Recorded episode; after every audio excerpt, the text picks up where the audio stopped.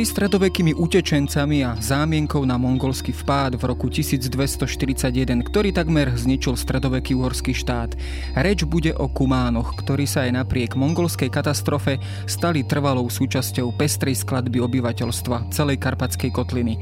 Ich podivný zjav a spôsob obliekania, nomádsky spôsob života, šamanizmus a vyspelé vojenské umenie sa stali dôvodom, prečo sa zvyšok krajiny na nich díval s obavami a neraz aj s otvoreným nepriateľstvom A hoci sa zdalo, že toto polodivoké etnikum bude len ťažkým a sotva stráviteľným sústom pre uhorskú stredovekú spoločnosť, napokon sa z Kumanov stala užitočná vojenská sila, ktorá okrem iného strážila hranice krajiny.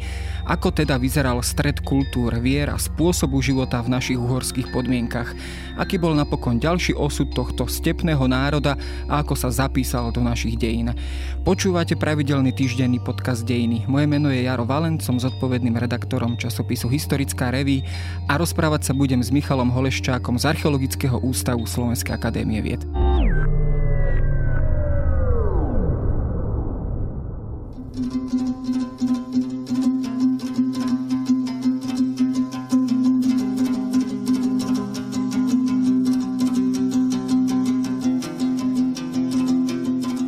Začiatok si skúsme vyjasniť trošku pojmy, pretože naozaj pri štúdiu tejto témy som sa stretol s viacerými pojmami.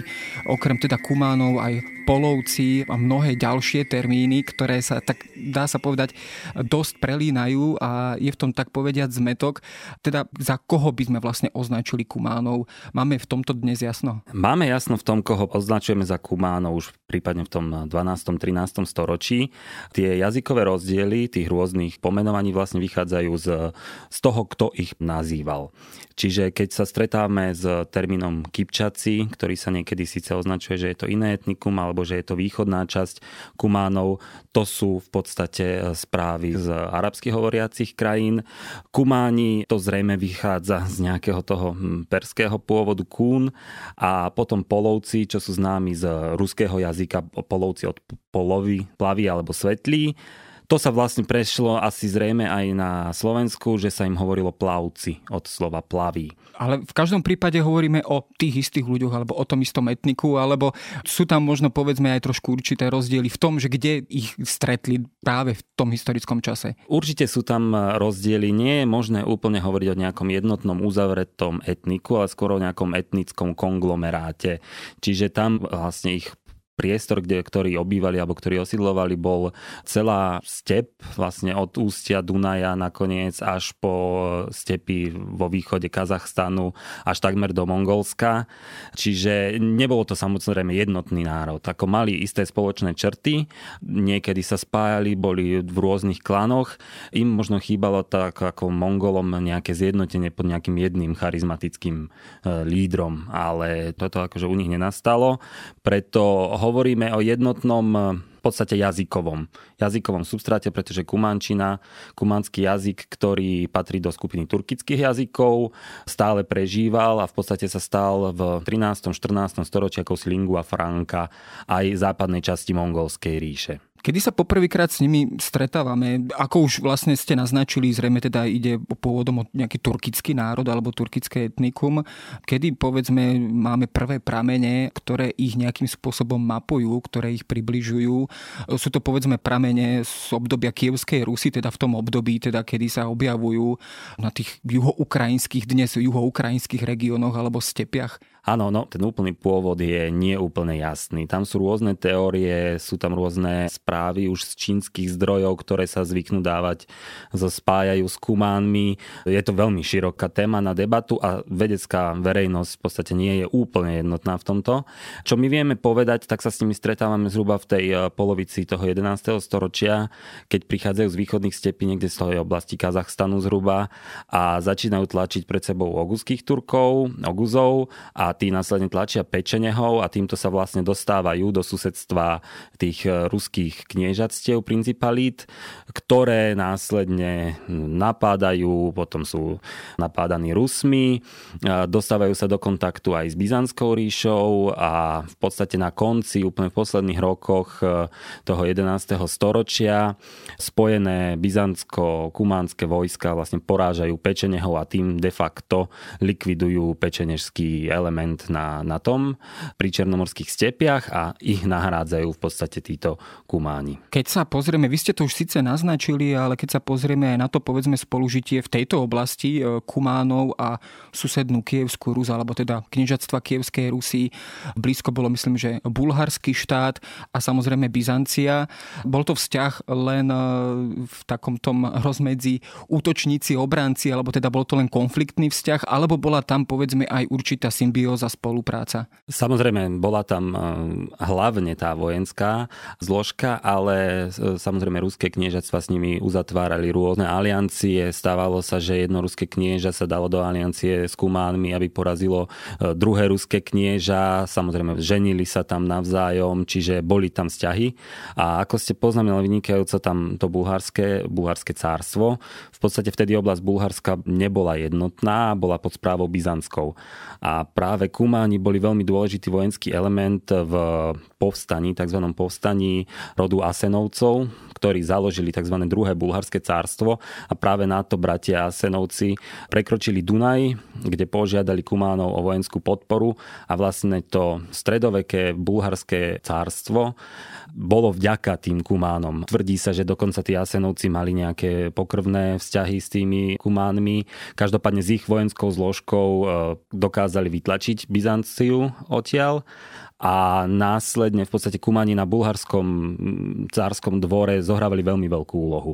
A v neskoršom období, v koncom 13. storočia, v podstate aj bulharskí cári boli pravdepodobne Kumáni alebo bulharizovaní Kumáni, a taká dynastia Terterovcov alebo Šišmanovcov. No samozrejme táto bulharská vetva alebo bulharský príbeh kumánsky bol na dlhšie rozprávanie, ale keď sa pozrieme bližšie na ich spôsob života, ako si ho môžeme vlastne predstaviť? Je to ten klasický, pre nás možno už trošku stereotypizovaný pohľad akýchsi polodivochov, ktorí žijú v stepiach, v nejakých jurtách, v nejakých stanoch a teda chovajú dobytok, presúvajú presúvajú sa po povedzme veľkých územiach.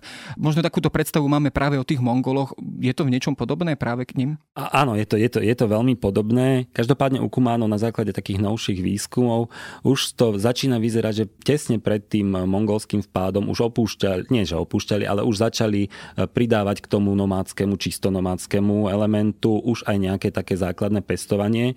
V prípade v niektorých e, častiach, regiónoch, kde boli v susedstve s takou už tou viac sedentarizovanou globalizovanou spoločnosťou. Napríklad je to viditeľné na Volge, na rieke Volge vo Volskom Bulharsku, ktoré v podstate tiež už prechádzalo na taký ten e, usadlejší spôsob života a tam už sú nejaké také indície, že už začínali k nejakému, nie úplne polnohospodárstvu, ale už takému viac usadlejšiemu spôsobu života. Každopádne nebolo to tak, že oni e, sa zobrali každý deň a niekde putovali. To boli sezónne putovania.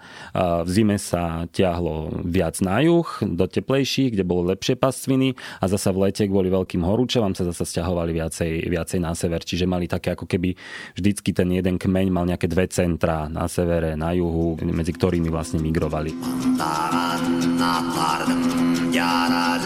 No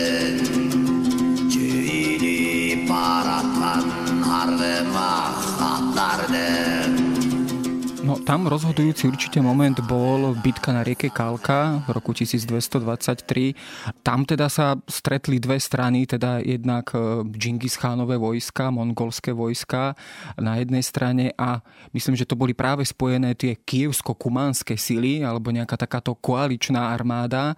Tam teda boli na hlavu porazené práve tieto kumánsko-kievské sily.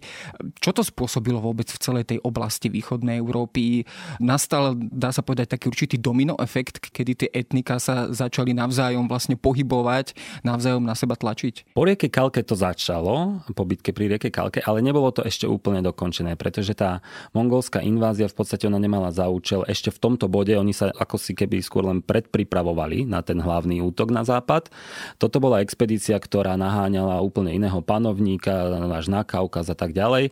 A v podstate takéto porazenie tých rusko-kumánskych eh, vojsk spojeneckých bolo viac sekundárne v podstate až pri ich návrate naspäť do Mongolska na východ.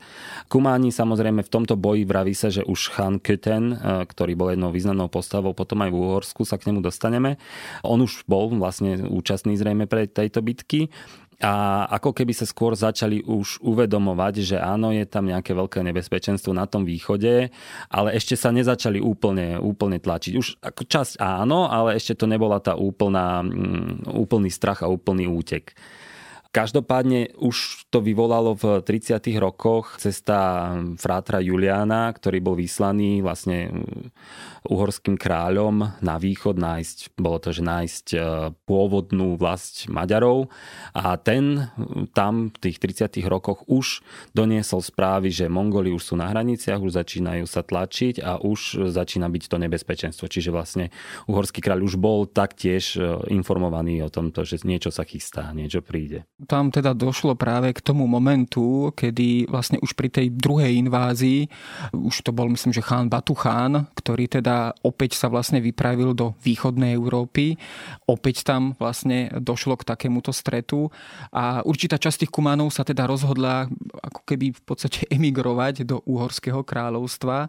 S čím bol teda vlastne vtedajší uhorský král Belo IV konfrontovaný? Do akej miery on mal v podstate nejaké overené správy, čo sa reálne deje v tomto priestore a ako vôbec túto situáciu on vyhodnotil? Tak kráľ Belo mal komunikáciu a vlastne kontakty s kumánmi už predtým, než sa stal sám kráľom. On bol ako ešte len vojvoda poverený sedmohradským údelným vojvodstvom svojim otcom, kde sa v 20. rokoch, koncom 20. rokov 13. storočia začala formovať tzv. kumánska diecéza, kumánske biskupstvo, za ktoré aj pápež teda chválil Bela ako kráľoviča, že teda tých kumánov sa snaží ehm, kristianizovať a snaží sa medzi nimi a že bol aj osobne dokonca tam navštíviť ich a už nejakí tí kumánsky princovia postupne už ako keď si uvedomovali, že zrejme teda budú sa musieť ťahať niekde viacej na západ, už ho požiadali o pokrstenie a podobne. Čiže kráľ už s nimi mal kontakty a to vyústilo vlastne do toho roku 1238, keď e, tá najväčšia utečenecká vlna tých kumánov e, prichádza ako do Bulharska, tak aj do Uhorska a kráľ im v podstate umožňuje usadiť sa vlastne na tých stepiach medzi Dunajom, Tisou v okolí, v okolí rieky Tisy. Vieme si dnes nejako priblížiť, že o zhruba aký počet ľudí vlastne išlo? Určite sú o tom nejaké povedzme pramene výpovede, ale do akej miery ich môžeme aj vôbec brať vážne? Pramene hovoria o 40 tisícoch. Každopádne určite to číslo je trochu e, prestrelené, ale keďže išla o veľkú masu ľudí s tými stádami, s tými koňmi náhradnými, ťahli za sebou vozy, na nich na vozách tie jurty a tak ďalej, tak sa určite vtedy stredovekému pozorovateľovi muselo zdať ako obrovská záľaha. A vlastne tým, že oni išli na to jedno miesto do toho centra tej krajiny, tak akože spoločne, tak to muselo vyvolať nejaký veľký údiv nad tým čudnou vlnou nejakých divne oblečených ľudí. A samozrejme to vystrašilo tú lokálnu populáciu, aj sú, zmienky, ako vlastne tie stáda im pošlapali úrodu a teda tí kumáni sa ne, ne, neváhali zobrať si dievčatá, ktoré sa im páčili a tak ďalej. Takže tam prišlo k prvým treniciam. Stretli by sme sa aj v tom čase s tým, teda, že vznikali rôzne predstavy, falošné predstavy, povedzme až konšpiračné teórie o tom, odkiaľ vlastne títo ľudia prišli, za akým účelom a proste vyvolávalo to aj nejakú masovú ľudovú hysteriu medzi týmito jednotlivými ostatnými etnikami Uhorska? Áno, určite áno. A tá paralela tam je ešte, ešte aj, by som povedal, tak mierne širšia, pretože ten poput, ktorý kráľ Belo mal na to prizvať tých kumánov, vlastne umožniť im príchod do toho Uhorska bol v tom, že on ako po nástupe na trón mal veľmi veľké problémy po v podstate jeho otcovi, ktorý rozhadzovačne a tak ako viac menej rozdeľoval tie majetky medzi šlachtu a kráľ Belo sa to snažil v podstate zvrátiť a ustanoviť tú kráľovskú autoritu v Uhorsku, čo sa samozrejme predtým obdarovávaným a voľným šlachticom nepáčilo. A je teda dosť pravdepodobné, že aj teda tá politická zložka trochu prispela k tomu, aby podpichovala tých ľudí proti proti tým kumánom. A vlastne vzniklo z toho to, že uh, už predvečer, alebo vlastne, vlastne ráno po prvom uh, nájazde Mongolov, ako sa dostali cez Karpaty, začal ľud obviňovať týchto kumánov, že teda to sú iba špehovia a že vlastne je to len nejaký predvoj. A to vyvolalo, že kráľ Belo sa snažil zachrániť toho chána Kötena, ktorý bol ich vlastne vodcom tejto prílivovej vlny, tak ho internoval aj spolu s jeho rodinou v dome v Pešti, kde teda ako mal byť ako ochránený. No tam podľa dobových správ vieme, že dav, doslova dav e, sedliakov, taký ten klasický dav s vidlami a s pochodňami, vtrhol do toho domu celú tú rodinu, tú vrchnú nobilitu kumanskú vyvraždil, pocekávali im hlavy, ktoré buď na kopiach alebo pohádzali do Dunaja. Následne aj v podstate zvyšní sedliaci v, tam v, tom, v tej strednej časti Uhorska začali napádať týchto kumánov, čiže spustila sa zase ako taká lavína tej nenávisti voči kumánom, ktorí samozrejme odpovedali, keď sa dozvedeli, že im zavraždili chána a tak, odpovedali rovnako mincov, povstali a e, rabujúc za plieniac zlikvidovali takmer celý územie dnešného Sriemu na juhovýchode krajiny, kade vlastne en mass e, odišli do Bulharska, kde teda bola ďalšia táto vlna tých kumánov, vlastne ich bratrancov ako keby. Napriek tomu, že oni vlastne takto odišli za takýchto dramatických okolností odišli a to samozrejme hovoríme o situácii, kedy vlastne väčšinu Uhorska plienili aj mongolské vojska, tak e, za takýchto okolností odišli, ale napriek tomu sa potom v tom ďalšom období s kumánmi v Uhorsku stretávame.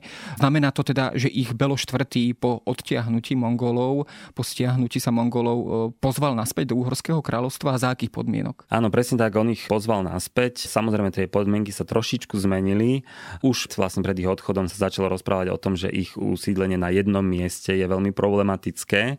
A preto ten druhý návrat do Uhorska, ktorý bol vlastne vyvolaný aj tým, že tí Mongoli depopularizovali veľkú časť toho kráľovstva. Tam boli obrovské škody, dediny boli úplne zaniknuté, tam bola vlastne zem nikoho, ktorú bolo treba nejakým spôsobom dohosiť usídľovať. A na to si kráľ vybral aj tých kumánov. Podmienka bola tá, už teda ako aj predtým, že teda budú usídlení, mali špeciálne postavenie, že nemusia platiť dane, avšak museli prísahať, že budú verní len a len kráľovi. Takúto prísahu máme aj, aj, aj z písomných zdrojov. Je to videné na tom, že Kumáni vlastne mali ako nejakého patróna psov, ako posvetné zviera a teda na tú prísahu kráľovi sa postavili Kumani do kruhu, zobrali jedného psa, toho rozsekali na kusy svojimi šablami, tam namočili šable do tej krvi a prísahali, že teda každý, kto poruší túto prísahu, tak bude rozsekaný takto ako ten pes.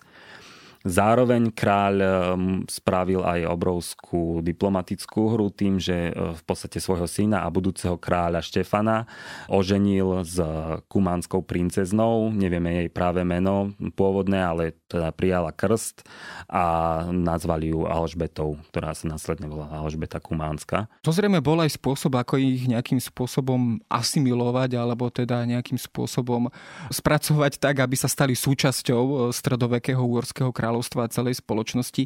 Zrejme bolo toto súčasťou tohto procesu bola určite aj christianizácia, teda pokresťančenie kumánov. Darilo sa to vôbec, e, alebo to bola opäť len záležitosť povedzme nejakých tých nobilít, nejakých elít e, daného kmeňa, alebo teda tohto stepného národa? Áno, no, ako snaha tam bola, každopádne nominálne, áno, oni boli všetci akože prijali krst, každopádne krátko po tatárskom vpáde Belo musel pápežovi vysvetľovať liste, že teda on ako hrádzu obrazu toho kresťanstva je nútený brániť tými pohanmi a teda takto sa vyviňoval z toho, že vlastne im daroval tie, tie územia. Aj ten pohrebný rítus tých kumánov e, stále je ešte pohanský, čiže oni sa postupne pokresťančovali, ale napríklad vieme, že závere koncom 13. storočia napríklad sú v okolí Zlatých Moraviec spomínaní kresťanskí kumáni. Že je to tam vyslovene vypichnuté, že sú kresťanskí, čo podľa môjho názoru znamená, znamená, že teda ak sme to museli počiarkovať, ak sme to museli hovoriť, tak to nebola úplne štandardná záležitosť a aj tie ich mená tam vystupujú, presne sú zaznamenané, tak e, sú tam vždy, že ten syn toho. A je tam napríklad, že je Mikuláš, malý chlapec Mikuláš, syn Tonu Zobu, alebo Texenša a vdova Jula. A, čiže už ako tie deti už mali kresťanské mená, ale tí otcovia ešte v tých 80 rokoch ešte stále mali tie, tie Exotické mená. Áno.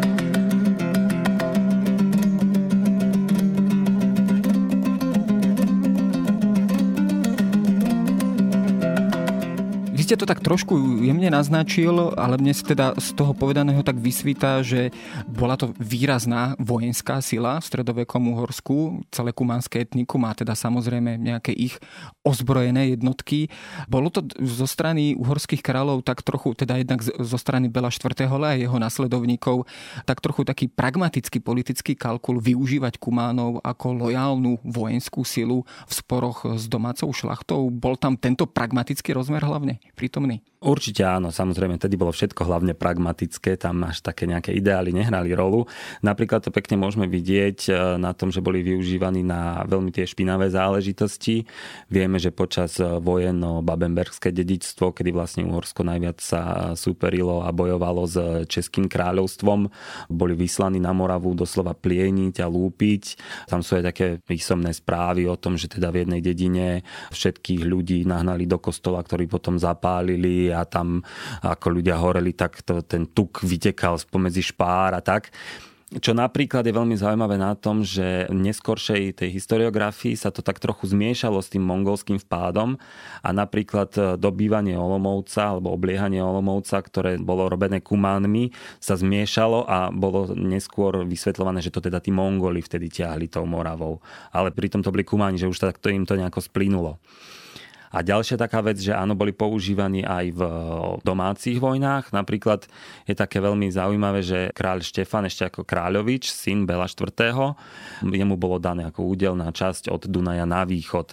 A tým pádom teda aj vlastne väčšinu tých kumánov mal mať on pod patronátom. Ale keď sa rozhorela občianská vojna s tedajším kráľom Belom, tak Štefan bol veľmi, veľmi nešťastný, že on hoci tým kumánom dával tie dary, tak oni stále hm, pokračovali v tej svojej prísahe a bojovali vlastne za toho Bela. No takže tam sa určite prejavovala práve táto lojalita, ktorá teda asi bola dôležitým politickým faktorom v tom danom uhorskom kráľovstve. Ehm, čo sa dialo s nimi ďalej v tých ďalších 10 ročiach, až možno stáročiach? Ja si tak možno pomôžem takým tým regionálnym alebo zemepisným názvom. Tu u nás nedaleko Bratislavy máme hrad Plaveč, ktorý ktorý je opäť teda spájaný s tými plavcami alebo polovcami alebo teda kumánmi.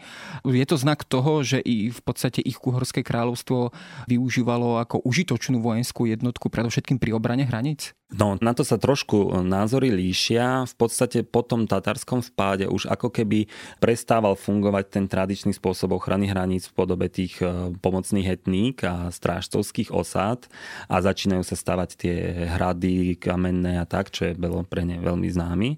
Každopádne určite nejaká tá, stále taká tá forma toho, toho strážneho elementu tam zostala.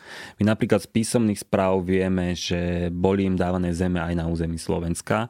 Toto je veľmi dobre spracované spracované Milošom Marekom e, ako historikom, kde sú vyslovene zaznamenané rôzni kumáni v službách. E, napríklad bolo im daná zem Ňarhit blízkosti Nových zámkov, ktorá im následne bola v 60. rokoch odobratá za to, že teda neposlúchali a niekedy občas vypálili nejaký kláštor alebo vyrabovali nejakú dedinu okolitú ale ten plaveč konkrétne je veľmi zaujímavý v tom, že tam sa predpokladá, že teda áno, bolo to nazvané podľa tých plavcov, polovcov, teda kumánov. Doteraz nebolo úplne presne jasné, že kedy tam boli usídlení. Niektorí historici teda uvažujú, že ešte dávno predtým, ako Envás prišli do Uhorska. Každopádne môžem prezradiť, že aj určité archeologické nálezy z okolia hradu svedčia o tom, že teda tí kumani tam boli nejakým spôsobom prítomní. A teda, že e, v podstate ten hrad e, plavecký ktorý práve preto, že tými prišlými Nemcami bol nazvaný Blasenstein, čiže plavý kameň a nie podľa oficiálneho názvu Detrekov, podľa Detrichovho hradu, ako to bolo teda oficiálne nazvané Maďarmi, že tam bola tá spomienka na tých plavcov, a teda, ktorá pretrvala a preto to zostal ten, ten hrad takto nazvaný. Sú teraz um, aj archeologické nálezy, teraz akurát som odozdal jeden, jeden článok. Máme ich prítomnosť doloženú na viacerých lokalitách, tuto z um, Malých Karpát, Vieme o nich zrejme aj niekde na území Hontu, máme ich dobre doložený dokonca aj na severovýchode krajiny, čiže tam je zasa hrad Plaveč, ktorý má predpokladanú podobnú ako ten Plavecký hrad. Vieme, že určite e, sídlili na východe našej krajiny, napríklad Pavlovce nad Uhom, bola zrejme takáto strážna osada, ktorá vlastne chránila tú východnú, východnú hranicu. Vy ste spomínali archeologické nálezy, alebo teda archeologické doklady prítomnosti kumánov. Do akej miery by sme ich vedeli takto rozlišiť, povedzme aj voľným okom, keď sa pozrieme na pohrebnú výbavu kumánskej ženy alebo muža? Je taká jasne rozlišiteľná tá výbava, alebo ten pohrebný ritus od zvyšku vtedajšieho obyvateľstva niečím, e, niečím, čo je pre nich charakteristické? Áno, najmä teda na území dnešného Maďarska, tam v tej centrálnej časti Uhorska máme doložené doslova e, významné e, nobilitné pohreby. Ja ich nazývam bejovia, lebo bej bol ten titul toho náčelníka nejakého menšieho, kde sa môžeme stretnúť vyslovene s e, celou zbrojou, pochovaný aj s koňom, napríklad v Čengele, kde je taký jeden nádherný prípad. Mali prilby, špecifický typ priliep, kružkovú zbroj, so šablou boli pochovaní celý kôň s celou výbavou, so sedlom, so strmeňmi, so zubadlom, typické hroty šípov, teda na základe ktorých sa dajú rozšíriť potom eh, poznáme aj ženské pohreby, čo je napríklad zaujímavé, že sú aj ženské pohreby s tým koňom, čo je nez, veľmi nezvyčajné. To asi že aj ženy svedčí to o tom, povedzme, že, teda, že aj oni boli zdatné jastky, ne? prípadne teda povedzme slúžili, lebo boli v nejakej vojenskej službe, povedzme. Po vojenskej službe úplne nie, ale určite tam každé dieťa medzi týmito kočovníckými národmi, každé dieťa sa od malička, či to bol chlapec, či dievča, muselo vedieť strieľať z luku, muselo vedieť jazdiť na koni a samozrejme, že tie ženy to nasledovali a tie bohaté ženské hroby, ktoré majú so sebou aj tie mm, insignie vlastne toho jazdectva, Jedna má dokonca aj také ako keby žezlo a vieme rekonštruovať aj jej e, účes s takými ozdobami vo vrkočoch a pokrývku hlavy a podobne asi takíto ľudia, ktorí teda prišli do Karpatskej kotliny a teda aj na, na naše územie, museli pôsobiť asi naozaj veľmi exoticky. Vyjadrujú sa nejakým spôsobom aj o tom dobové pramene, kronikári, prípadne máme ich aj nejakým spôsobom výtvarným spôsobom zaznamenaných? Výtvarným spôsobom áno, ale až v neskôršom období. Hlavne máme veľmi krásne fresky, e, kostolné fresky, e, kde je namalovaná tzv. Ladislavská legenda, legenda o svetom Ladislavovi, ktorá vlastne hovorí o tom, ako vtrhli kuma kumáni a jeden z tých zlých kumánov, ktorý e, uniesol tú dievčinu nejakú domácu a teraz videl to ten kráľ Ladislav a ten sa za ním vydal a v heroickom zápase teda porazil toho kumána. Často na tých e, vyobrazeniach ten kumán dokonca tomu šlahajú ako plamene z úst a teda ho poráža toho kumána, odseknú mu hlavu s tou dievčinou a potom odpočíva v jej lone.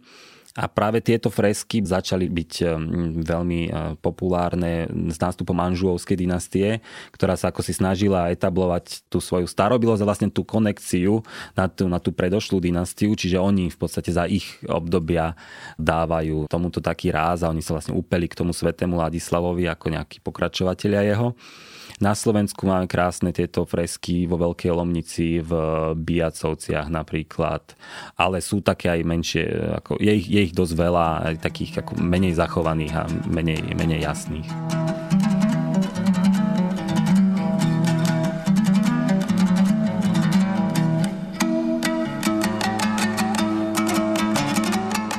Našej uhorskej histórii sa teda nestretávame len so Svetým Ladislavom, ale aj s tzv. Ladislavom Kumánským. Teda to bol zaujímavý panovník, ktorý teda e, vládol na konci 13. storočia, jeden teda z následovníkov Bela IV. Prečo Kumánsky, keď sa spýtam úplne takto jednoducho, do akej miery ho povedzme jeho pôvod, alebo povedzme aj jeho nejaké záujmy a vládnúca vladárska prax spojovala práve s týmto etnikom? No práve tým, že bol polovičný Kumán, lebo on bol vlastne synom e, kráľa Štefana V., ktorý ho mal s tou Alžbetou Kumánkou keďže Štefan V po dvoch rokoch vlády nečakane umiera, tak vlastne mladý Ladislav sa stal kráľom ešte ako nezletilý a 5 rokov vládla za neho jeho matka ako regentka. A tým, že v podstate on nejakým spôsobom ani ne, ne, neprišiel do styku s tým svojim otcom, čo samozrejme akože nebolo ani bežné, ale tým, že on bol pod veľkým vplyvom zrejme tej matky, aj e, takým tým romantickým spôsobom života tých kumánov, predsa len keď je niekto 15-ročný e, chlapec, ktorý nastúpi na trón a môže si vybrať, tak teda ja budem s tými biskupmi a tam sedieť a tam nejako rokovať, alebo môžem kočovať s týmito takými nejakými motorkármi po tej divokej stepi. Taký, tak on sa teda vyslovene pridal k tomu svojmu matkinmu dedičstvu a počas celej jeho vlády, ktorá sa vlastne nejakým rozkvetom tých kumánov v Uhorsku dá nazvať, počas celej tej vlády pozorujeme jeho mm, autoritárske, ako keby snaha o upevnenie osobnej autority, pri ktorej sa opieralo o kumánov a potláčanie tých rôznych odbojných šľachticov a hlavne veľký boj proti pápežovi a jeho teda legátovi Filipovi z Ferma, ktorý vlastne prichádza do Uhorska, aby nastolil poriadok a neustále bombarduje pápeža listami, ako je ten kráľ pohan, ako je to neskutočné, že teda čo on robí, ako páli vlastné kláštory a tak ďalej. No muselo to zrejme vyvolávať ako veľký ohlas, nielen teda v Uhorsku, ale teda aj na pápežskej stolici, teda, že, lebo predsa len oni aj v tom čase Kumáni boli v podstate takí polodivosi alebo polopohania, aj keď boli oficiálne e, kresťania kresťania. Bol toto ten dôvod tých neustálých, povedzme, pápežských apelov na uhorského panovníka a do akej miery sa, povedzme, aj možno také prípadné pohanstvo Ladislava Kumanského, ak to tak môžeme povedať, prejavovalo? Môžeme to povedať, že teda vlastne aspoň už ku sklonku svojho života určite doslova opustil tú kresťanskú časť. Hoci on vo svojej, vo svojej podstate, on stále nejakým spôsobom vybraných klerikov alebo vybraných kňazov, biskupov stále podporoval. On aj podporoval kláštory a tak ďalej. On zase hral takú ako keby dvojitú hru, ktorá sa vlastne striedala, že ten eh, pápežov legát ho bude exkomunikoval, alebo sa mu vyhrážal exkomunikáciou. Na to Ladislav teda prišiel a teda kajal. Samozrejme, dobre, tak to bolo sňaté, tá kliatba, ale no, okamžite zasa začal, začal robiť tie svoje ako keby neprístojnosti. No a je taký veľmi, veľmi eh, zaujímavý citát, keď bol Vladislav vyslovene rozčúlený nad tým, že ako si dovoluje pápež eh, teda mu hovorí do toho, čo on má, že on je teda vlastne svojou vlastnou autoritou, tak povedal, že počnúť s tým ostrihomským arcibiskupom a tou celou jeho bandou všetkých nechá vysekať až do Ríma tatárskymi mečmi. Takže ono tam bol aj vlastne on obvinený z toho, že pozval Tatárov na tú ich druhú výpravu roku 1285 alebo neskôr v 88, čo teda zrejme nie je tak úplne pravda. Bol on tlačený práve pápežom v tom, aby opäť sa nejakým spôsobom dali tí kumáni do poriadku, čiže bol prijatý tzv. kumánsky zákon, ktorý hovoril o tom, že teda opäť musia sa vzdať toho svojho kočovného spôsobu života, musia byť pokrstení a prestať páchať nepristojnosti. Na čo inak dosť veľká časť e, Kumánov začala rebelovať. Snažili sa odísť z e, kráľovstva v roku 1280. Vtedy ich ešte teda väčšiu časť kráľ Ladislavu vlastnou charizmou alebo presvedčil, aby neodchádzali odišla len časť, ktorá následne prišla v roku 1282 vlastne od tý, s tými svojimi či už tatárskymi alebo kumánskymi príbuznými a obrovskú rebéliu vyvolali na juhovýchode krajiny, ktorú teda sám kráľ musel poraziť v bitke pri jazere Hód. Takto, keď sa o tom rozprávame, tak e, to trošku pôsobí, ako keby celé toto etnikum kumánom ako keby neustále bolo jablkom sváru nejakých konfliktov a v podstate nejakou nezvládnutou populáciou v rámci Uhorska. Bolo to naozaj tak, alebo boli skôr za tým aj určité, povedzme, predsudky väčšinového obyvateľstva? Vieme to dnes takto vôbec hodnotiť? Ťažko, ale napríklad sú tam aj vyslovene viditeľné indície, že teda tí kumani sa naozaj nesprávali tak, ako by sa mali. Takým veľmi pekným príkladom je ako Nitra Nitra prestala byť slobodným kráľovským mestom, čo vlastne bolo v tom, že nitrianský biskup e, bol jedným z mála e, klerikálnych podporovateľov kráľa Ladislava. On aj viedol také nejaké ako diplomatické rokovania za ňo. No počas nejakej jednej z jeho ciest bol prepadnutý kumánmi, celý jeho sprievod bol zabitý, on bol dobitý, okradnutý a chceli za neho výkupné, čo keď sa kráľ Ladislav dozvedel, tak okamžite zariadil jeho prepustenie, ale uvedomil si, že už len bude musieť väčší finančný obnos dať a tým pádom v podstate dal kráľovské slobodné mesto Nitra dal do správy biskupovi nitrianskému a spravil ho vlastne aj ako pánom toho mesta, čím vlastne začína úpadok Nitry po roku 1288. Prípadne veľmi zaujímavá taká ďalšia epizóda bola, sa odohrala na Spišskom hrade, kde teda miestni spíšiaci neveľmi e, súhlasili s tým, že dostávali zasa sasy, ktorí tam prichádzali, veľké výhody a niekoľkokrát povstali proti kráľovi Ladislavovi, čo e, došlo až k tomu, že kráľ tam musel nasadiť svojich negérov, čo je veľmi zaujímavé. To je taká e, istá nejaká etnicko-spoločenská vrstva, ktorá vyvstala a sú to ako keby nejakí jeho osobní bodyguardi, jeho osobná tá družina, ktorá ho sprevádzala z nejakého teda kumánsko-tatárskeho mixu Vieme to asi aj preto, pretože to zrejme vychádza zo slova nökör, čo v mongolskom štáte bol e, spoločník, taký ten družiník, ako by sme my ich nazvali. No a vlastne títo kumani boli aj na Spišskom hrade, tam boli ako stála posádka a mali strážiť, aby sa nedošlo k ďalšej rebélii a tam môžeme vidieť nejaký, možno nejaké tie, tie také trenice, keď podstate e, v nejakej krčmovej bitke, alebo ako by sa to dalo povedať, zabili jedného z týchto negérov, z týchto kumánov, na čo sa všetci tak e, rozhnevali, že vypálili spišskú kapitulu. To je zaznamenané, že spišská kapitula ľahla popolom, e, stratilo sa pečatidlo, ktoré muselo byť na novo vyrobené a to, to bol teda ako veľký zásah. Kedy sa povedzme, keď ich takto nazveme, títo bitkári dokázali v podstate nejakým spôsobom v plnej miere asimilovať s väčšinovým obyvateľstvom alebo došlo k nejakému splynutiu s obyvateľstvom a dokedy vlastne o Kumánoch v prostredí Uhorského kráľovstva vlastne hovoríme? Dokedy sa s nimi stretávame? No, určite to začalo v niekedy v 14. storočí. Každopádne my vieme, že aj kráľ Ľudovít Veľký, za ktorého bola známa chronika Pictum, aj on, obrázková kronika, je na tej úvodnej strane zobrazený, ako sedí na tróne, po pravej ruke má v podstate nejakých tých západných rytierov, ale po ľavej ruke stále má troch mužov oblečených v týchto nomádskych kostýmoch s tými špicatými čiapkami. Jeden má šíp, jeden má luk v ruke, jeden má šabľu v ruke. Za jeho čas ešte stále boli tá vojenská zložka. Potom postupne sa to v podstate začalo rúcať až nejako za Žigmunda Luxemburského, ktorý už zmenil ten systém tej armády a v podstate už to bolo založené nie na nejakom etnickom princípe, ale na geografickom princípe, čo znamená, že v podstate Kumánom ako takým sociálnym sa už mohol stať hoci kto, kto bol na tom ich území tej Kumánie. Každopádne ešte stále napríklad Barbara Cielská v jej osobnom majetku bol Kečkemet e, spolu s kráľovnými kumánmi.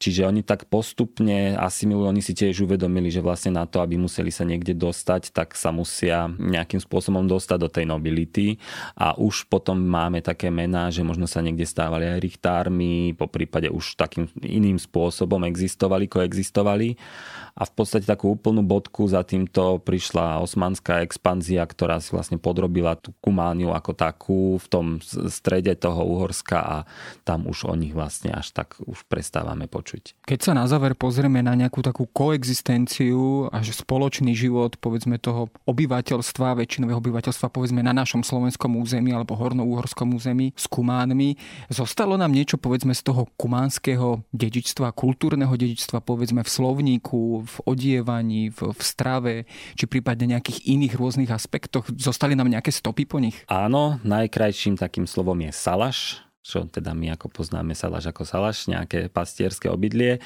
Týmto boli oznámené tie tábory tých kumánov. Vždycky to bolo nejaké meno a, a saláš. Čo teda je také zaujímavé, že tento pastierský spôsob života ako keby nejakým spôsobom ešte sa stále odzrkadľuje.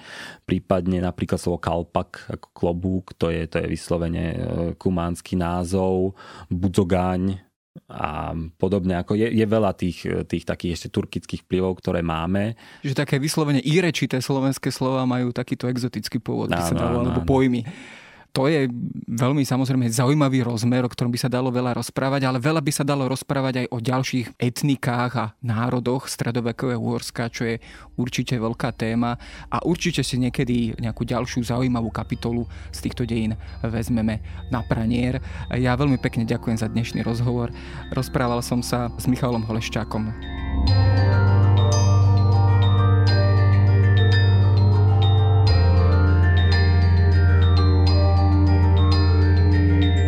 To je na dnes všetko. Počúvali ste Dejiny, týždenný podcast denníka SME a historickej reví. Podcast Dejiny vychádza každý týždeň v nedelu. Prihláste sa na jeho odoberanie vo svojej podcastovej mobilnej aplikácii na platformách Google Podcasty, Apple Podcasty alebo v službe Spotify. Všetky diely nájdete aj na adrese sme.sk lomka dejiny alebo historická gmail.com.